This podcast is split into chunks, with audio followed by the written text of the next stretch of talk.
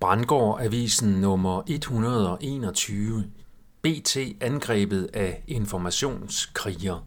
Mit navn er Per Brandgård, og det er den 8. april 2023. Det danske medie BT er tilsyneladende under angreb af informationskriger Janette Særitslev fra Center for Værns Fælles Operationer. BT bragte i går en propagandaartikel med overskriften, og jeg citerer, Eksperter slår alarm. Danske coronaskeptikere er nu blevet Ukraine-modstandere. Citat slut. I artiklen optræder Janette Særitslev og Michael Bang Petersen som eksperter. Der er imidlertid ikke tale om uvildige eksperter. Janette Særitslev er således professionel informationskriger ansat af Forsvarsakademiet, der hører under Forsvarskommandoen. Michael Bang Petersens forskning i Hope Project, der, og jeg citerer igen, undersøger sammenhængen mellem myndighedernes udmeldinger, mediernes dagsorden og befolkningens adfærd, citat slut, er finansieret af en World Economic Forum medlemsvirksomhed. BT bringer eksperternes indbyrdes enige udtalelser uimodsagt, hvilket tyder på, at artiklen er propaganda og ikke journalistik. De centrale budskaber i det aktuelle propagandaangreb er disse. 1. Det er forkert at være modstander af coronavaccinerne og Ukrainekrigen. 2. Modstanderne er kun en lille gruppe, men nogen af dem råber meget højt. 3. De forkerte opfattelser stammer fra konspirationsteorier, som per definition er tossede og usande. Og til sidst punkt 4. Modstanden mod både coronavaccinerne og Ukrainekrigen stammer fra russisk propaganda.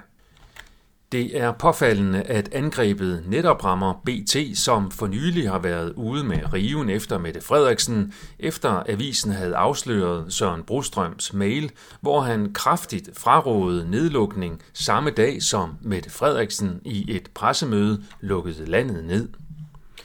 De øvrige af de regeringsbetalte medier fortsætter lydigt med at ignorere, at vi faktisk er ganske mange danskere, der med gode grunde er skeptiske over for både coronavaccinerne og Ukrainekrigen.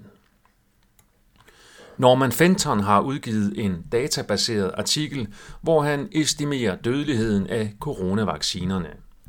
Baseret på data fra Storbritannien estimerer Fenton en dødelighed på 103 dødsfald per million doser coronavacciner, med store forskelle i dødelighed mellem de tre store vacciner.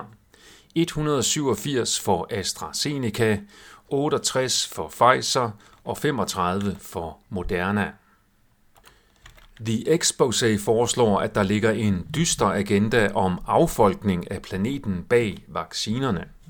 Det begrunder de med de markante stigninger i overdødelighed, der er målt i mange lande i kølvandet på udrulningen af massevaccinationen.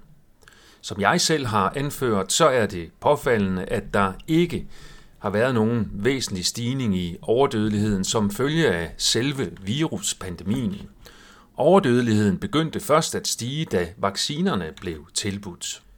Med frivillig tvang. The Exposé anfører også, at den globale affolkning via coronavacciner også sker ved, at vaccinerne nedsætter frugtbarheden, hvorved begge sider af folketalsbalancen, dødsfald og fødsler påvirkes med faldende folketal til følge. Selvom det er veldokumenteret, at den globale magtelite med Bill Gates og Klaus Schwab i spidsen mener, at vi er for mange mennesker på jorden, og at det angiveligt har katastrofale følger for klimaet, så mangler vi stadigvæk de rygende pistolbeviser for, at coronavaccinerne er udviklet og udbredt for at gennemføre folkemord. Der er ikke et dokument, der dokumenterer denne ordre. Apropos dokumentation, så leder historikerne også stadigvæk efter dokumentbeviserne for, at Adolf Hitler beordrede folkemord på jøderne i koncentrationslejre med gaskamre forklædt som brusebade. Dette fravær af bevis er dog ikke i sig selv et bevis på, at det ikke fandt sted.